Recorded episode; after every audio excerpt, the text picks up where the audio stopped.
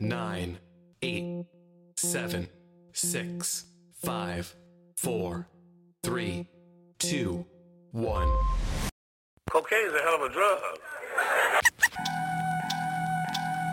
Uh, from Atlanta, yeah, so Cleveland. Been winning all the games in my division. Tell your missus not to miss us, she tripping. No Christmas for me, I'm already gifted. No disrespect to the spirit. To the spirit. Intoxicated while I'm steering on the rear end. Shout out to my dog Venom, no spider. Think I'm about to smoke one, no lighter. Climb up as far as you can, but you can't catch it. Leave you red like the bright lights on exits. Almighty back, huh, 12 letters. My tape for yours, wonder who sells better.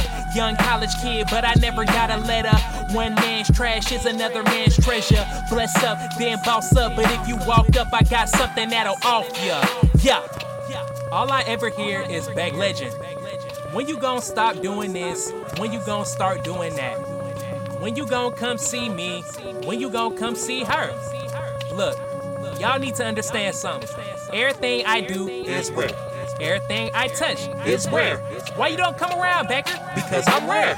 frivolous, uh, later than your girl's period. But on the track now, so it's good. I'm rarer than a diamond, cause you know them diamonds aren't rare. Marketing invention, yet you see it and you all stare. But me, I'm more like a Tanzanite, still thick cut, why she paying twice? For them double D's, girl, please, I'm from MI, but check out my CT, I put the weight of the world on the beat. Still bringing the pain, y'all know my name. F R I V O L O U S entertains. And anything that I really want, I will obtain. You a baker boy, so we cooking up some flame. Dang, I'm worth more than a milli, so I rock. My words will take you to another world, lots of chalk. Cause Rudy's got the chalk. With a dip, do I walk? Must be because I got it in my sock. Nah, I'm playing.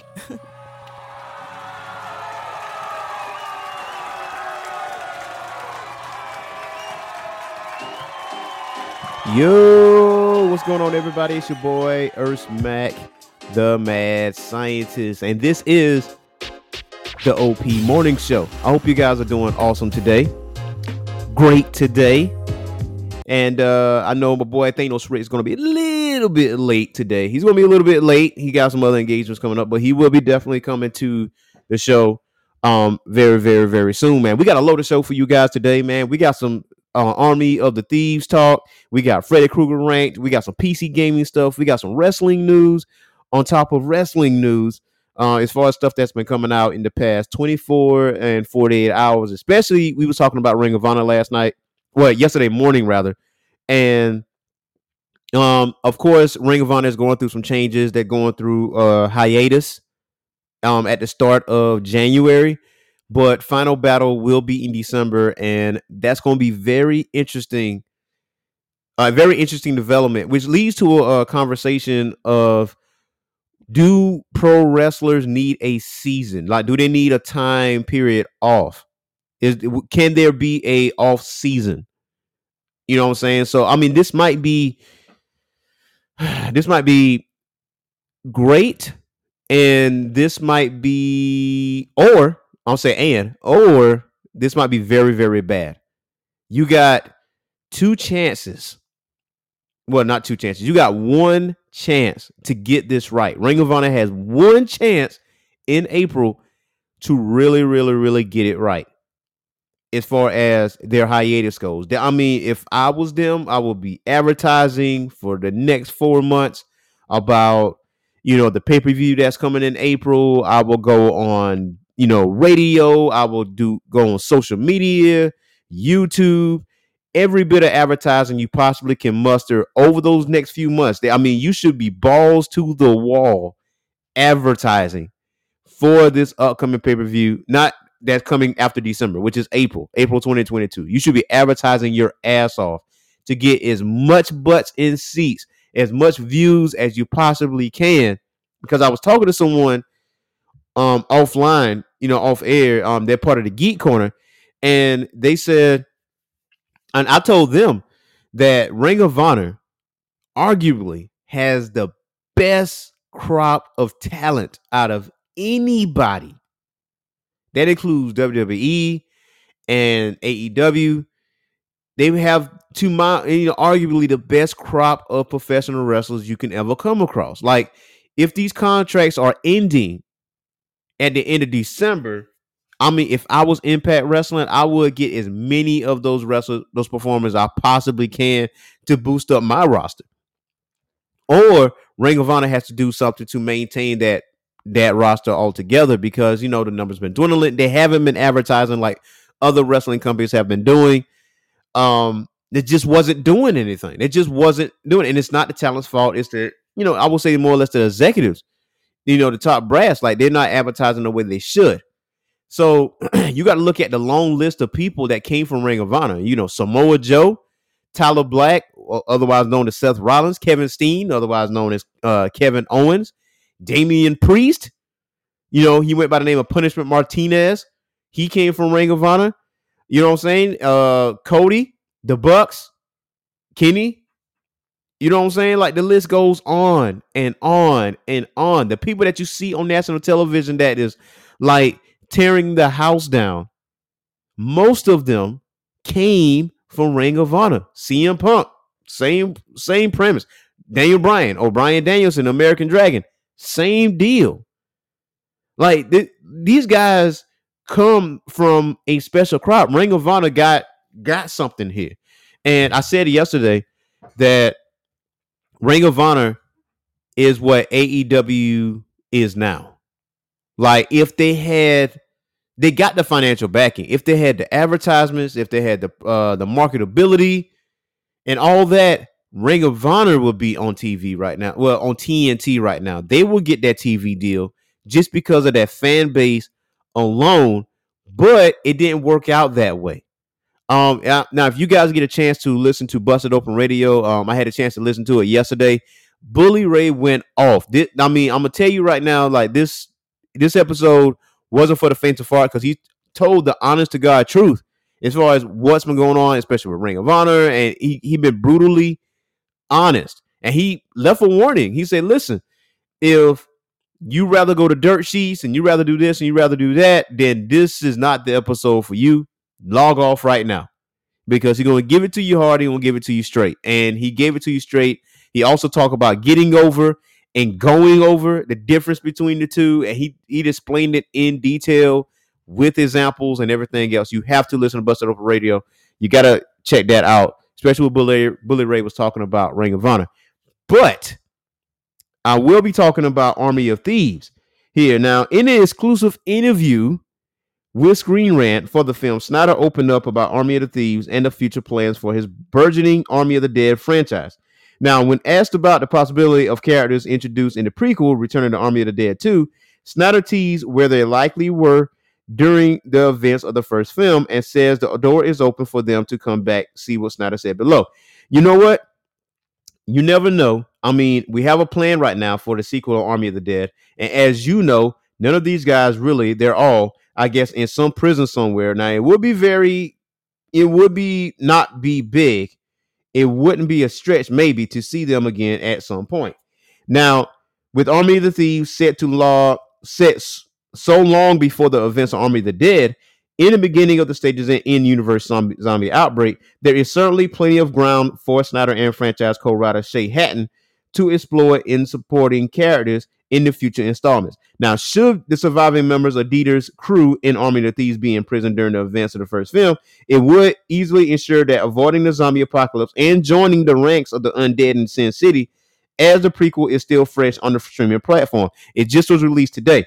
Now, it's uh, unknown which of the Misfit crew successfully make it through the heist or or how they will cross over in the mainline films. Now, the supporting Army of the Thieves characters aren't the only ones Snyder has teased could possibly return for Army of the Dead 2. As co-writer recently hinted, presumed um presumed dead, uh, a certain presumed dead character may return. There is a possibility of a return coming uh at soon. Now, hadn't explored a supporting character future installment should surviving members of the Dieter's crew um, in the prison during the events of the film. Now, this is viewed as a comedy in a sense that, and I always love heist films. I love heist films, man. Safe cracking, you know, it like Ocean's Eleven, like th- those are my jams. Those are my jams. So I cannot wait to watch Army of the Dead. It is on Netflix right now, but I'm not going to watch it I'm not gonna watch it quite yet because uh, me and the lady we watched Army of the Dead, and this is a prequel, so I'm I'm ready. Really being patient and waiting for this. You know, hopefully we got. T- actually, we do have time today. We got time today. Today's Friday, so tonight we actually going to watch Army of the Thieves, and I cannot wait. Now, um, also the supporting Army of Thieves characters aren't the only ones not a tease. Now, um, the Reddit recently hinted the presumed dead Dieter could return for the sequel, now titled Planet of the Dead. If the safecracker indeed survived his confrontation with Alpha and the nuclear explosion at the end of the first film, it could see Dieter reuniting with his old crew for a new heist or fight for survival against the expanding outbreak. Now, in the meantime, the wait for Army of the Thieves' arrival is over, and it is now streaming on Netflix, along with, along with Cowboy Bebop. Now, on Monday, for you JoJo Bizarre Adventure fans out there, Golden Wind will be released on Netflix, all English dub, on Monday. I know y'all can't wait. I know y'all can't wait, man. Like it, for you JoJo Bizarre Adventure fans out there, it, it- the story is is awesome. The animation is really really good. Um, in my opinion, and it is a little over the top. I will say this, but you can't deny Dio, man. Dio is the villain of villains in anime, man. He is the king of dicks. Like, I'm telling you, the stuff that he does. I'm telling you, you got to watch from the first season all the way up to Stardust Crusaders, which is which it ends with with Dio. But I'm telling you right now, man, you you have to watch it. Geek Corner, you have to watch it. But now, now we're gonna go into some other news here, and it's in regards to Freddy Krueger. Now we're definitely gonna go into after the music break. So we'll be back after the music break, and right after that, we're gonna go into some Nightmare on Elm Street movies ranked from best to worst or worst to best. Let's see if we agree on this list. We'll be back after these messages. Uh. Young Baker. Young Baker. Be Hill. Be Hill. Anime rock star. Part three. What's up? OG. Yeah. TUT. Uh. In the crib chillin' with some otaku women. We watching Gurren Lagann. Oh yeah, we got it poppin'. This be the lifestyle. This beat is rockin' now. What I'm talking about? They all think I'm weird, but they don't understand that anime shit can be an inspiration. So I'ma keep on watching, no matter what you say. How much you watch it? I watch it. Every, I watch it every day. I'm watching Fairy Tail. It got me feeling like I'm watching Zatch Bell. It got me feeling like Amy Chico Hatchin. It got me feeling like No limit how we watching. We just some anime. I'm watching One. It got me feeling like a rock And need another East. It got me feeling like a rock And Seven Deadly Sins. It got me feeling like a rock star. You know we get it in. Just some anime rock star. Anime rock star, but I feel like gangsta when I'm watching gangsta. Oh Lord, I thank ya. Favorite anime character ever, Urza. If you don't believe me, look at my posters. Remember those days watching Yu-Gi-Oh! Uh, early in the morning with them eggs on the stove. Otaku lifestyle, gotta make a toast. Shells on my neck, I'm not talking about a ghost. I'm watching Fairy Tail, it got me feeling like a rock I'm watching Zatch Bell, it got me feeling like a rock Amy Chico Hatchin, it got me feeling like a rock No limit how we watching, we just some anime. I'm watching One Piece, it got me feeling like a rock star. And another East, it got me feeling like a rock star. And Seven Deadly Sins, it got me feeling like a rock star. You know we get it in, we just some anime rock stars. Hey, hey, hey, real talk.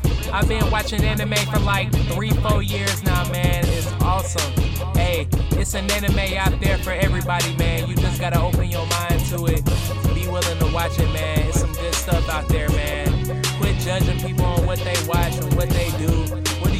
With yourself, man? Otaku lifestyle, you already know what it is. I'm watching Fairy Tail. It got me feeling like a rock I'm watching Zatch Bell. It got me feeling like a rock Chico Hatchin. It It got me feeling like a rock No baby, how we watch it, we just some anime. I'm watching One Piece. It got me feeling like a rock And need another East. It got me feeling like a rock And seven deadly sins. It got me feeling like a rock You know we get it in. We just a some anime. Rock stars.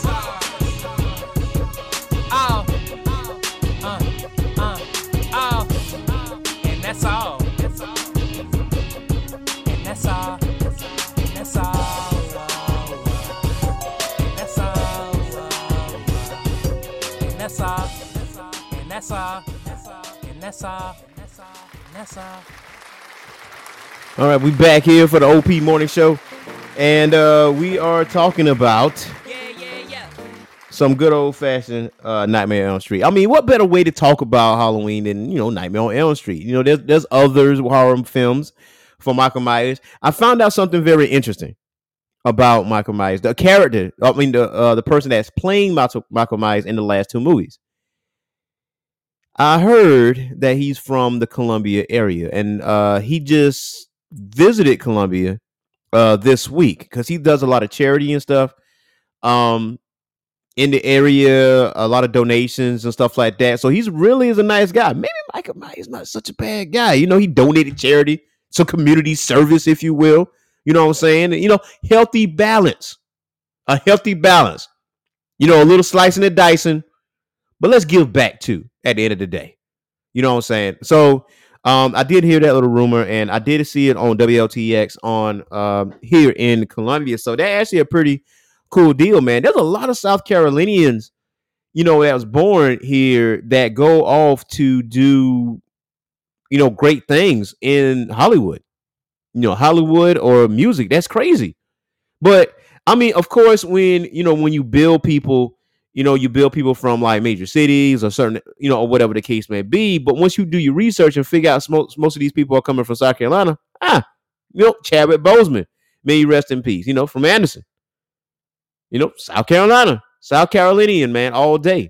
You know, Mike Colter, Luke Cage, South Carolina, went to Benedict. So that you know, that's is is a very interesting take. But anyway, we got some uh Nightmare on Elm Street now, ranked by average critic scores from Metacritic and Rotten Tomatoes as number nine, Nightmare on Elm Street, 2010. I know y'all remember that. So 2010 saw an attempt to revitalize audience nightmares by putting Watchmen's Jackie Earle Haley under the famous burn scar. Some critics appreciated Haley's more dour take on the famous frightener, but he wasn't able to catch up to Robert Englund's gleefully iconic sneer. Most critics also lambasted a weakly developed cast whose brisk deaths made little impact. Furthermore, the improved special effects gave off all flash and no fear. Okay, so the next one up is number eight is Freddy's Dead, The Final Nightmare, average score of 29. 1991's intended finale to Krueger's murderous antics turned out to be final for all three years, and it was heavily argued for the better. The one intriguing film twist would would a town look like with all of its children slain was tossed aside with a little fanfare. Much to critical complaints in an attempt to draw audiences thirst for the new spectacle, its third act was developed exclusively for 3D. But here to reviews found the results unimaginative. However, for a few critics, the franchise's love of dark humor held the film together. So, I mean, it's an acquired taste for a final chapter, which is not really a final chapter. That's what I hate about sometimes about horror movies, man. When it says, "Oh, this is the final thing," if it says that in the title, let it be that. Let it be the finale. Let it let it be that. The next one up is Freddy versus Jason, which is the average score of 39. Now it says as the long-awaited matchup between two horror titans, 2003's Freddy versus Jason earns an easy place on the must-view horror schedule as a film judged on its own merits. Now, it's not it's not a success by any serious critical measure. A few critics tossed the plot aside as nothing more than a limp excuse to shoehorn in some of the most useless teen victims found yet in horror. Others accepted the youthful bad acting as background detail to a real meat everyone came for, which was silly, gory romp through horror tropes. Despite the critical score, it holds a place today as a cult classic, which it does. Which it does. I remember when this movie came out, me and my friends were placing bets. Who was going to win? Now, of course, I was on Freddy's side. You know, I, I mean, I put money on Freddy. You know, he was faster and all that stuff. And if I remember correctly, Freddy actually won. If I remember correctly. But I don't, I don't know. I got to rewatch the movie. I got I got to rewatch it and see what's going on. Now, the next movie up, number six, is Nightmare on Elm Street two. Okay, so you said Jason won. I, okay, so if I remember, I know Freddy gouged Jason's eyes out, and he basically had to slash Jason and like pushed him in the water, and that technically was the end of the fight. So at that point, Freddy was up against humans, and then with Jason's help, he pulled out and he kind of like punched him in the uh, in the chest. But when the movie went off, like Freddy winked at the screen. Like that was it. I don't know. I gotta check. I gotta check. I, I gotta. I gotta look at the tape. I gotta look at the tape. So you're right. They're right. He walked out. Of, he walked out of the water holding Freddy's head, but Freddy wasn't dead. He actually winked at the camera and laughed. Like that was it. You know, that wasn't like no totally it. But okay, so if it was really a one-on-one fight now without the human interference, you got to look at it like Freddy actually won. It took human interaction for Jason to actually win that one-on-one fight with no interference. If you really think about it, if you really think about it, because it took human involvement for Jason to get the advantage. But Jason did have the advantage in certain ways. But I, I mean, I think it, it paid credit to both characters, you know, as a whole of what they're capable of doing, what their weaknesses are. You actually it, it shed more light on their weakness. But number six, Nightmare on Elm Street 2, Freddy's Revenge, average score 42. Without creator Wes Craven, producers hurried a sequel out in under a year, dropping it onto screens in late 1985. Derided as slow and not scary, it gained some box office power with critically acclaimed effects and well received uptick in, in the humor, which became one of Freddy's staple treats. Now, critics have since returned to the movie with re examining the, the homoerotic uh, subtext with modern eye. Freddy's Revenge has been longtime cult fave, and star Mark Patton has returned to the public eye in a documentary about the film, Scream Queen, My Nightmare on Elm Street. Uh, number five is Nightmare on Elm Street 5, The Dream Child. Now, considering the taboo nature of crimes Freddy Krueger committed in life, it was an audacious idea to give the slasher a paternal motivation in 1989's fifth installment of the franchise. Now, critics' reviews range from mixed to negative, especially in regards to this topic. Now, a few even ha- found that the usually reliable humor has gone stale at last. Now, one especially brutal critic complained that Krueger sounded like he's stealing his material from Don Rickles. Wow. Now, number four is A Nightmare on Elm Street 4, The Dream Master, with the average score of 55. Now, Dream Master won over a surprising number of critics with some technical mastery by director Renny Harlin, who would make his career with action films critics complained the visual highs didn't last thanks to a thin plot. Now, critics were also more exhausted than ever to with the underwhelming cast of youthful actors, and they were equally getting weary of Freddy's stand-up stick. On the bright side, the music video style nightmares high quality explained uh, the visual effects received strong acclaim. Now, the next one up is Dream Warriors Nightmare on Elm Street 3, which has an average score of 81.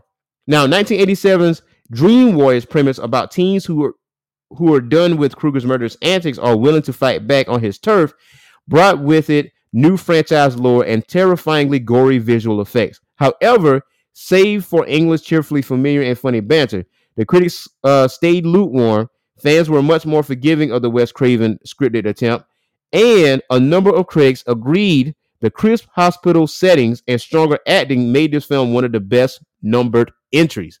I actually have to agree with that. I actually have to agree with that.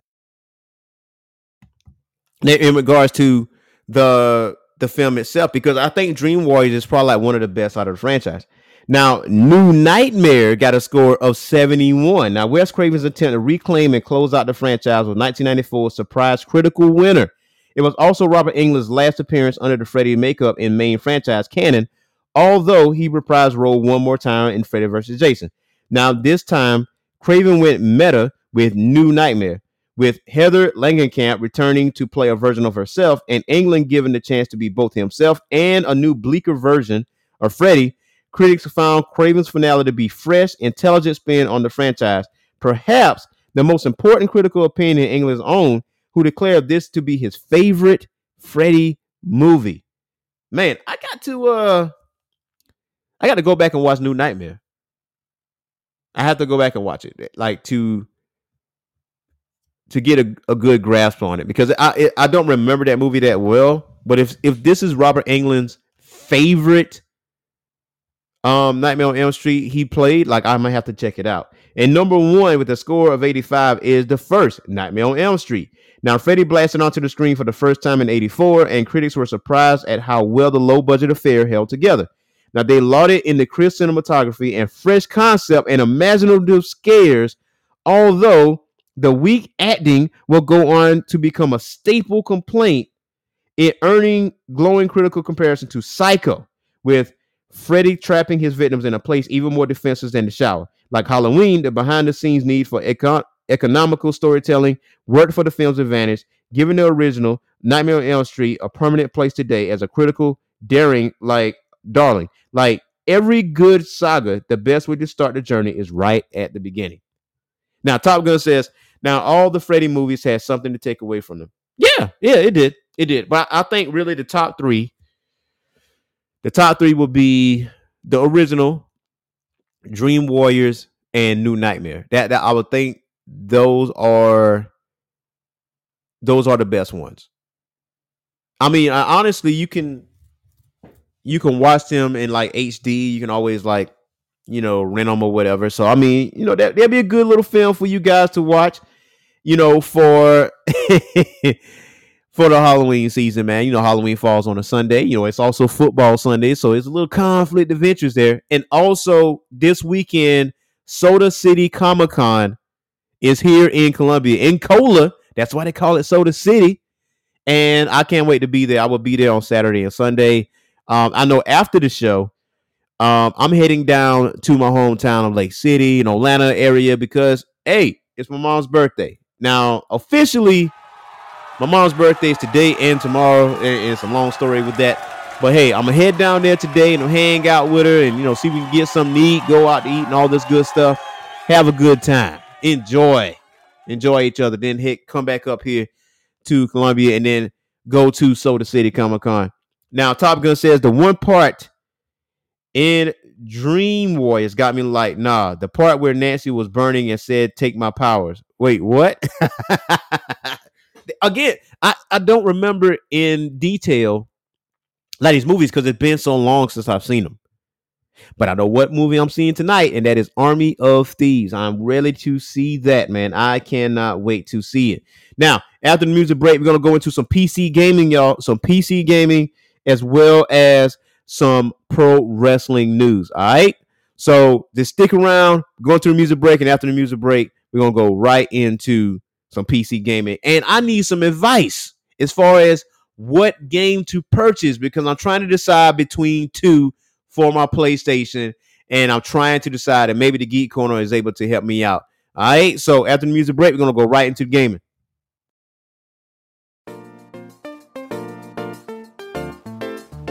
Yeah, yeah, yeah. Whoa, whoa. Legendary Becker.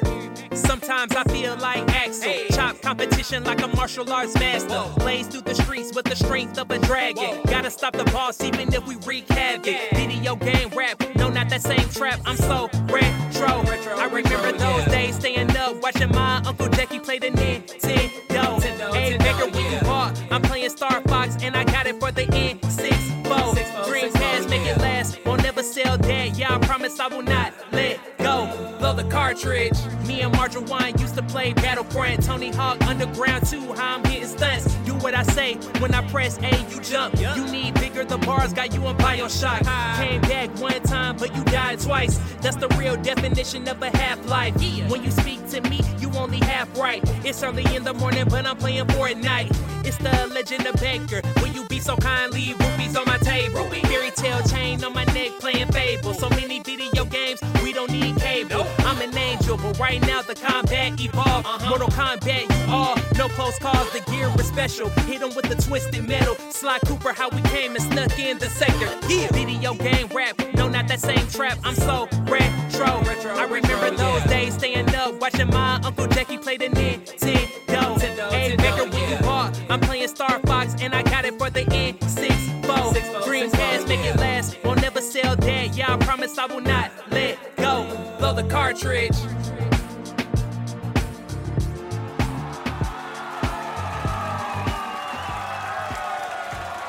And we're back from the music break. And like I said, we're going to go into some gaming information, some gaming news, especially with the PC gaming out there, because I know you guys are PC gamers out here. Now, Top Gun says, speaking of gaming, check out Conan Exiles. Man, I need some intel on Conan Exiles and see what's uh see what that's all about.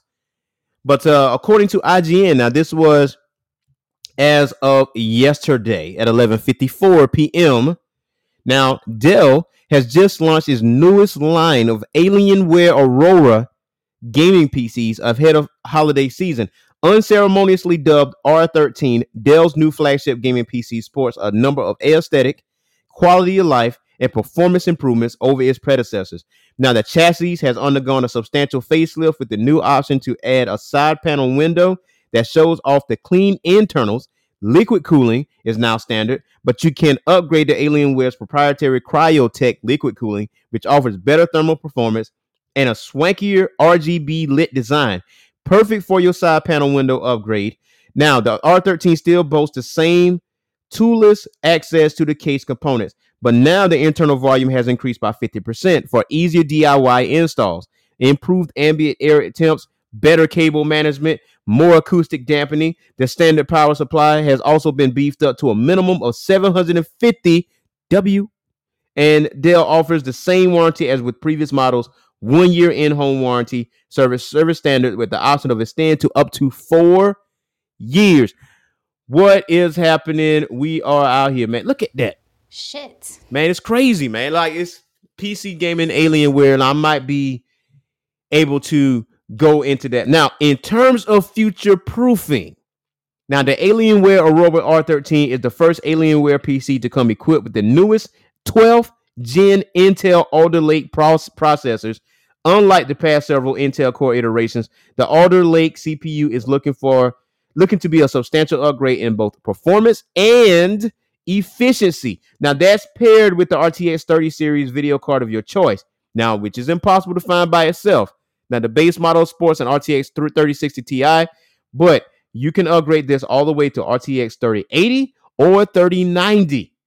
Now, uh, since this is a new release, don't expect too many details to come your way during Black Friday, but prices are reasonable if you compare similar pre-built gaming PCs from other boutique gaming PC manufacturers. Now, with the 3060 RTX, it is built at one nineteen ninety nine ninety nine. So basically two racks. Now, also, if you want a 3060 Ti PC with a 16 gig RAM with 512 gigabyte RAM SSD, you're looking at 2300 racks. Now, if you want to upgrade it even further, if you want the i5 RTX 3070 PC, 8 gig RAM with 256 gigabyte SSD, you're looking at 2200 racks. And they also got the 3070 PC with the i7, which is 2500. You know what I'm saying? And also you have the Alienware Aurora R13 3080, which is 2400. And you got the i7 512 gigs, 3080 PC, 2700, which is the most expensive. I will say, I will say this.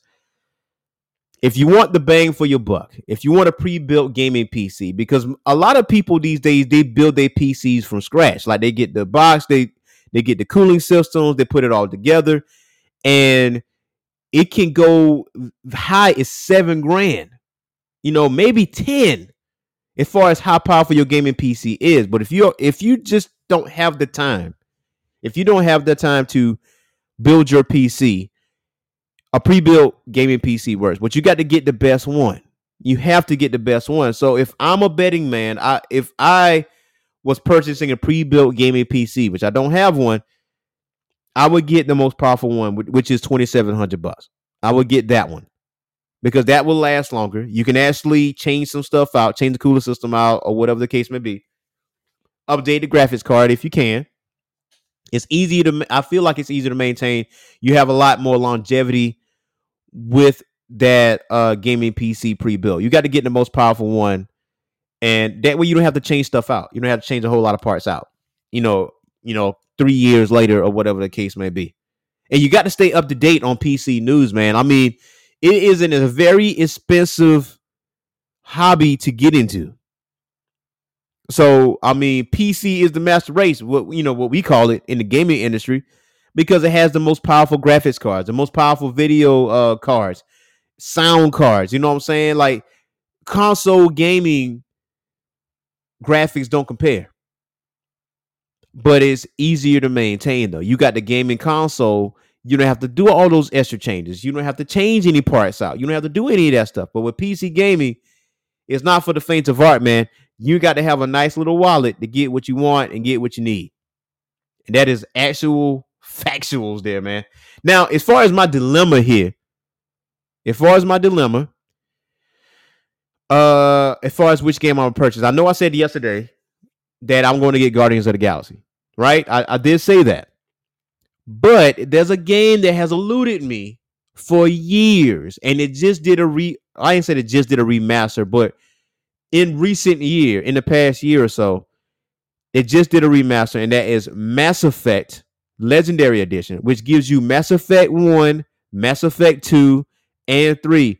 I haven't had the pleasure of playing any of these games. I played Andromeda, which is kind of like offshoot thing. But I haven't had the pleasure of playing the Mass Effect games when it first came out. And this is the opportunity to play Mass Effect 1, 2, and 3, which is remastered. You got all the weapons and all this other stuff. So if you never played it, it's a good time to, in re- to introduce yourself to that RPG, that Space Odyssey RPG. Here's my dilemma I'm trying to decide which game to get, whether it's Guardians of the Galaxy or this Mass Effect Legendary Edition, because I'm looking at Guardians of the Galaxy. It looks fun to play. You got 18 hours of gameplay. It just it just was released I was like, ah, I, I, I don't know what I want. Like, I, I, really don't. I'm trying to decide, man. And, and maybe the Geek Corner can help me out. Which game to get? What is the first one to get? Because, you know, I feel like I get my bang more bang for my buck with Mass Effect because you get three games in one. You know what I'm saying? You get three games in one. And but with Guardians of the Galaxy, it depends on what your choices are. It is linear, but depending on what your choices, that how it plays out. You know, I'm a huge Marvel fan too. At the end of the day, it got an eight out of ten. You know what I'm saying? And I just need some help with that. So, I mean, Geek Corner, help me out. Which game should I get? Should I get the Mass Effect Legendary Edition, or should I go with Guardians of the Galaxy?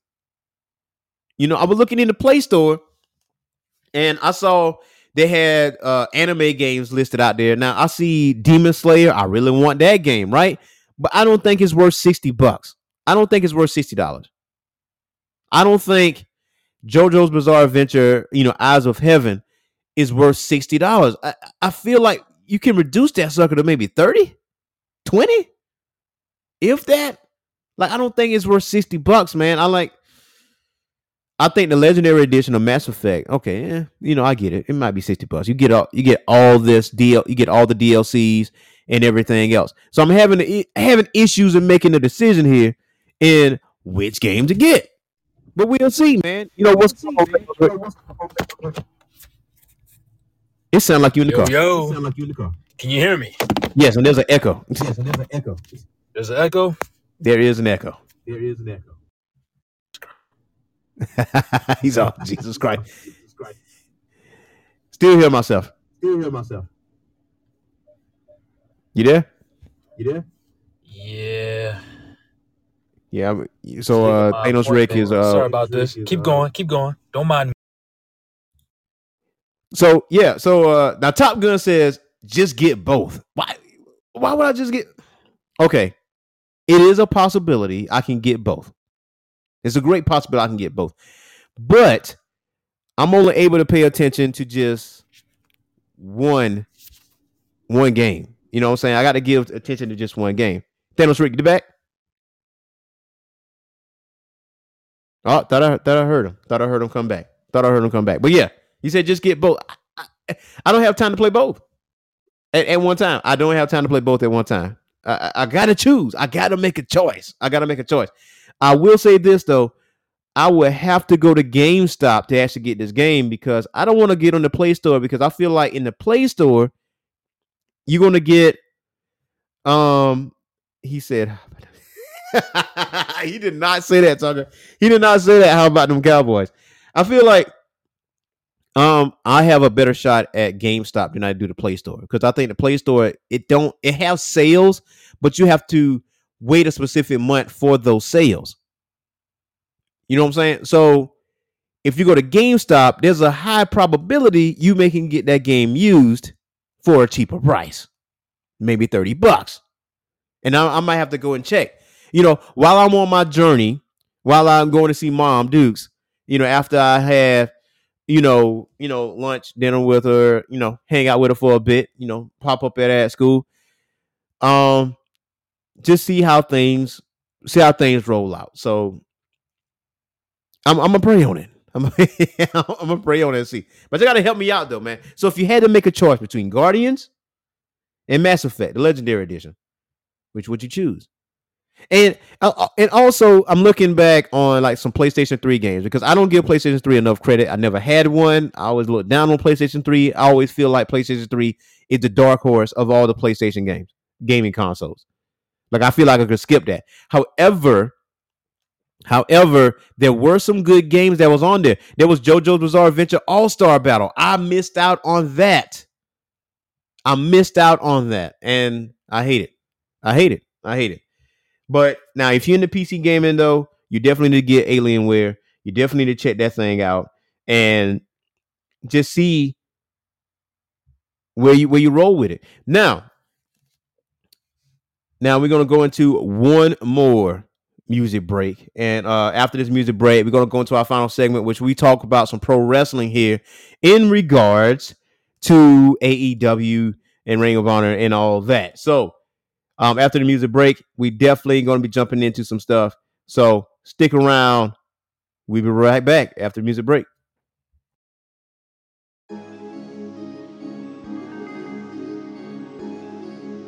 So you already knew we grew up playing Capcom, right? Becker, player. That's why you gotta kill the shit, you going crazy. Street Fighter, yeah, we got it. Resi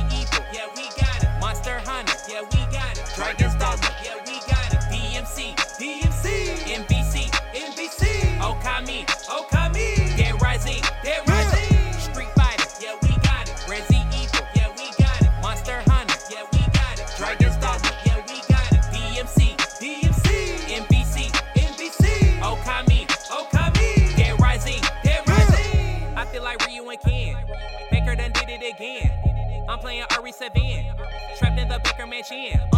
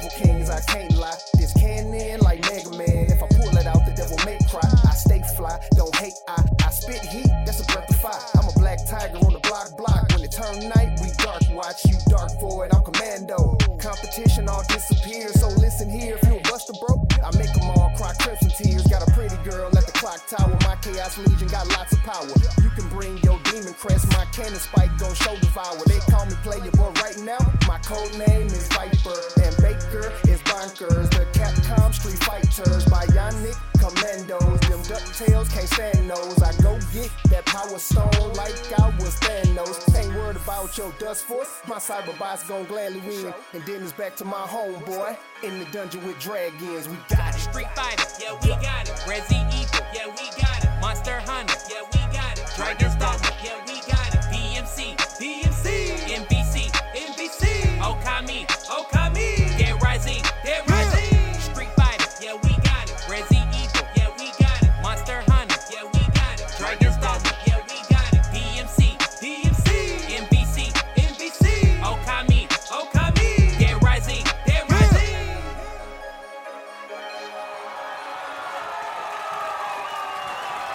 Yeah, and we back for the final segment of the OP Morning Show. Ah man, man, we got some uh we got some good wrestling news for you guys today, man. And there's some good intel here about AEW and the WWE and Ring of Honor. Now, uh we got to get it started in there and we starting with AEW's relationship with Impact Wrestling.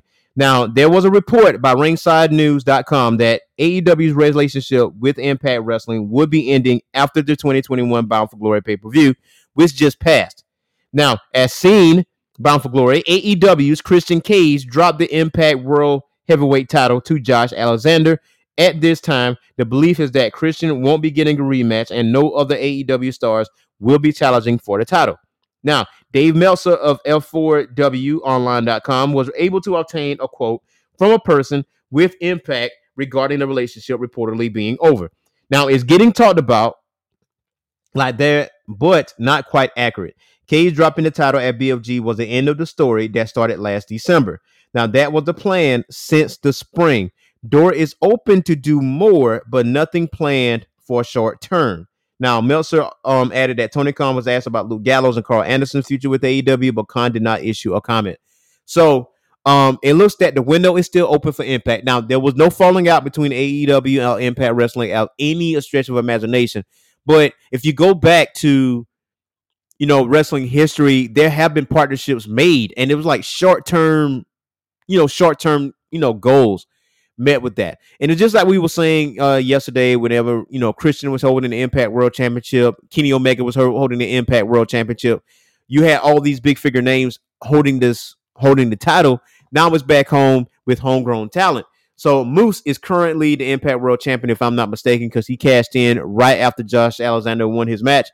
So um, basically all the titles is back at Impact. So now you see what Impact is going to do going forward.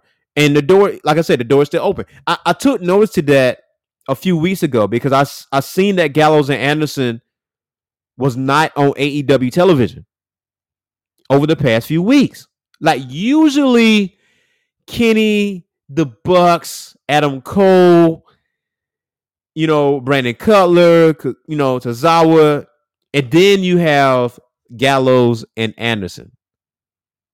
Now, also Don Callis. Don Callis haven't been on TV like that. So that's why I was saying, maybe the relationship with Impact is, I wouldn't say coming to an end, but like just taking a break. And now, since we did that, in, since, you know, I'm just quoting, if we're doing this intermingling, now we depend on our own talent in our own respective companies. And the door is still open for us to work together in the future. So now, um, I believe this is the true test for AEW now because you know we they have been averaging you know 1.0, 1.3 million views, and people start panicking once it drop drop under a million views. Man, it's no reason to panic. Like it is, like you got some of these wrestling fans out here that just get hung up on the ratings and stuff like that, and I get it. AEW is only two years old. It garnished over a million views consistently. I wouldn't say average, but they have consist. You have consistently seen over one million views when it comes to AEW Dynamite or AEW Rampage over a two year span. You got a company that sold out Arthur Ashe Stadium where there was no other wrestling event going on at that time. Now, I did bring up Ring of Honor and New Japan with WrestleMania weekend. But what was going on that weekend? WrestleMania weekend. AEW stood alone with like with no other events going on and they sold out 20,000 plus fans sold out before AEW was AEW when it did all in they sold out in under 15 minutes and there was no card yet you didn't know who was wrestling who but they sold out in minutes and no other event was going on and you can and, and, and the only advertising they was doing, there was no TV advertising. It was all social media. It was all social media. And they sold it out. Easy. So I mean, it, it, it it's one of those things where uh, I, I I do like that. You know, I do understand the demo. I get it. I get it. I get it. I mean, people are fascinated by the numbers and all this other stuff. But I, to WWE's credit, I will say that Vince McMahon is at his best when there's competition, and and you know WWE can deny that there's competition all day, but you notice the changes, you notice things changes are being made within within the company or whatever the case may be to make the product better. You you can you can say all day to you blue in the face, AEW is not competition. That is bullshit. Otherwise, you wouldn't have making the changes that you are making. So I mean, I know WWE was trying to get a partnership or some type of deal with New Japan Pro Wrestling. AEW kind of beat them to the punch in that regard. But I mean, but still yet though. Still yet. This is a perfect time to be a wrestling fan, man. Let's just just be a fan and enjoy the shows. That's all you have to do. Just enjoy the shows, man. That's it. Enjoy the shows. I mean, I, I, I get it. I think we are more critical on WWE because WWE been around for 20 plus years alone with with no competition. You know, direct competition. So we see the product over and over and over and over and over again, which leads to uh, something that Bully Ray said on Busted Open Radio yesterday, as far as like going over and getting over. And he used so many examples. I'm gonna say this on air again: a loss does not mean a burial. It does not mean the character is being buried. It, it, it, doesn't mean that at all. Think about it. Okay, Jimmy Superfly Snuka. If I remember correctly, what is the most iconic moment you remember with Jimmy Superfly Snuka? Jumping off that cage, doing the splash, right? If I remember correctly, if I remember correctly, Superfly Snuka lost that match. But you didn't talk about the loss. You talk about that iconic moment that Snuka had. Another example Stone Cold Steve Austin and Bret Hart. Who won that feud? Bret Hart did. But who got over? Austin did. Austin was bleeding in the face, and that was the iconic moment in that match because he never tapped out. He passed out.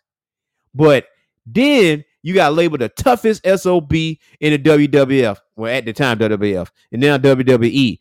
So he got over. He lost the match, but you don't remember the result. You remember that moment. You remember him bleeding over the face, screaming, and refusing to tap out the Bret Hart. He got over. Same same deal. Same deal. Like it, it doesn't always mean that. So let's fast forward, right? So you got Bianca, you got Becky Lynch, um, you know, Charlotte wanted to um drop the title to Bianca on Monday Night Raw. That didn't happen. Um, Bianca lost the match in triple threat on Crown Jewel. um, that's not a burial to Bianca at all. I mean, you got to look at how much how much she did in that match. Like the one th- people are not posting the results of the match. They're posting Bianca. If you really notice on social media, what Bianca did during that match, one handed gorilla press slam, holding someone in the air with one hand. You know what I'm saying? Like people got that picture plastered all over social media. Bianca is already over. She's already over to, to me, in my opinion. She's already over. Now, what would do her a disservice is okay, you just had a program with Becky Lynch twice already, or maybe three times. I'm not 100% sure on the feud. But then you got Bianca coming out on Monday Night Raw, which is this is supposed to be fresh. This is supposed to be new. It's supposed to be something that, you know, you got new challenges and stuff like that. And then you got Bianca again facing Bianca, I mean, Becky Lynch. Now, in this light, what I feel like should happen is Bianca should get the dub. She should get the title back from Becky. But if she loses this match, I don't know what they're trying to do. I would get Bianca away from the spotlight. I mean, away from the title picture for right now, and just have her wrestle her way to the top again to finally, you know, meet the champion and beat the champion. Got over. Now, fast forward because I don't want to harp on that too much. Fast forward. Thunder Rosa versus Britt Baker. Lights out. Unsanctioned match or street fight, whatever you want to call it. Who won that match? Thunder Rosa. Who got over? Who went over? Like, I mean, who got over? Britt Baker did. Within 24 hours, if I'm not mistaken, she was like the number one seller on Pro Wrestling Tees. They had her face bloodied, bloodied, taking table bumps. People remember the moments in the match, more or less the results. Yeah, Thunder Rosa won, and she's already over with the crowd. She already, you know, it's Thunder Rosa, but Britt Baker got over. It, it, it reminds you of Steve Austin with the bloody face, and it was it was it. Let's go back to Becky Lynch. What got Becky Lynch over is when Nia Jax, you know, punched her in the face and busted her nose wide open. And she's and Becky standing in the crowd with her arms wide open, like, listen, I'm still here, broken nose and all. That was it. Becky was already over. She was already over. You know what I'm saying? She can lose a match and still be good. Okay, same deal. Same deal. Look at uh CM Punk. CM Punk is already over with the crowd. He did a body slam, a body slam, and the crowd went ape shit. They went crazy, crazy off a body slam, off a body slam. So it goes back to something I said with um not I said, but uh, I know Undertaker said in a documentary or something like that that he is more than capable of doing all these moves. Right? All these moves. But with his persona and with his character and his character already being over, his presence alone is enough. He don't have to do that much in the ring. He don't have to do that much. Randy Orton, he's not a high flyer. He has longevity out the wazoo. He can wrestle for 10 more years if he wanted to because he don't he don't do a whole bunch of stuff, but his matches are really good and really entertaining. It's like your character is over or whatever the case may be. No matter you win, lose or draw, you're still going to be strong. It, it it don't matter. It don't matter.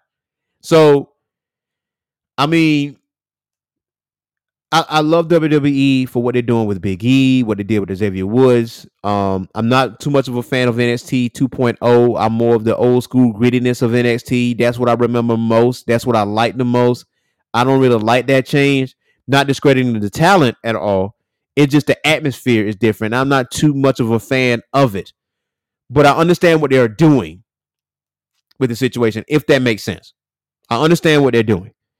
So you know, uh, uh, uh, again, oh, another prime example, right? Adam Hangman Page. Adam Hangman Page.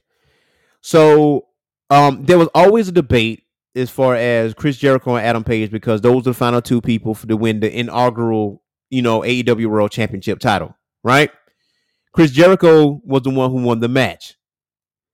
So, but now you see Hangman Page in contention for the World Championship against Kenny Omega if he beats Kenny Omega, what means more if he wins it against Kenny or if he won it the first time, like been the first champion. It don't have the same effect.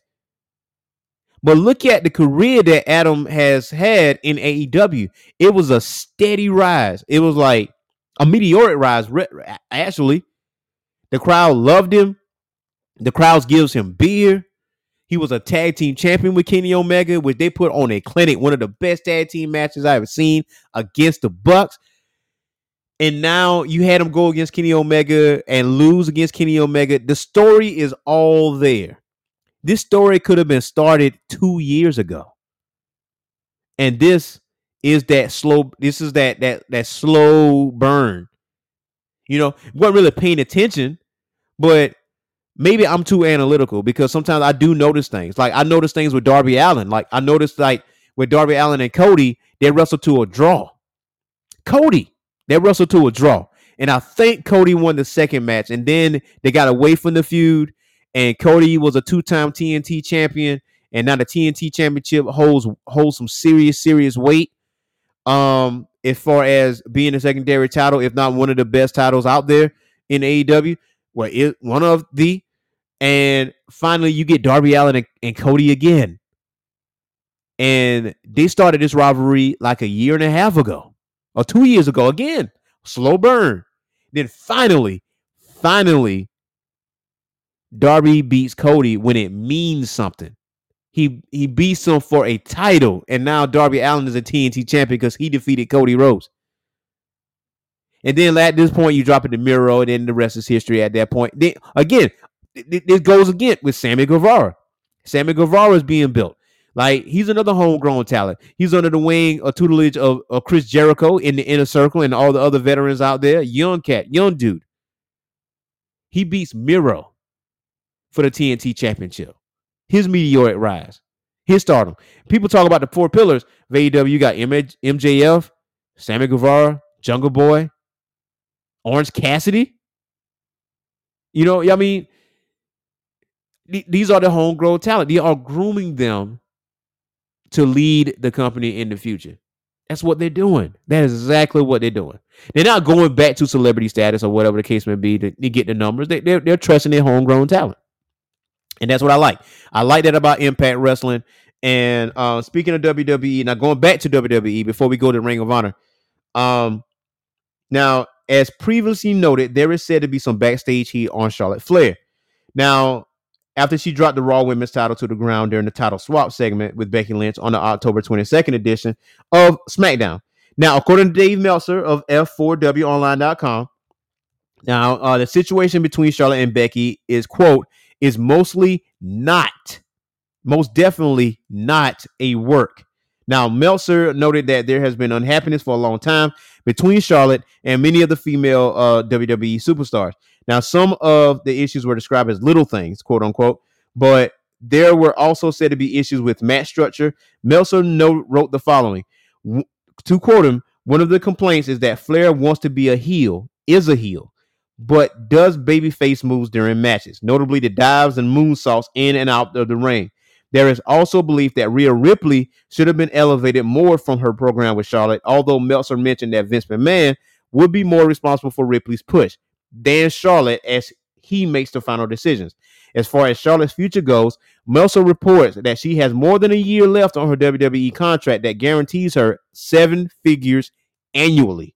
Now, Charlotte had media appearance schedule, but it doesn't appear that they are currently happening right now.